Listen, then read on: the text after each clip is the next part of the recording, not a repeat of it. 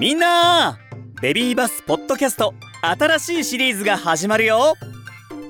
桃太郎にサルカニ合戦おむすびコロリンにカチカチ山とみんながおなじみの昔話が盛りだくさん。あのとんちで有名な一休さんのお話やまんじゅう怖いジュゲムなど落語のお話もあります。昔話ベビーバスを検索して素敵なお話の世界へようこそ。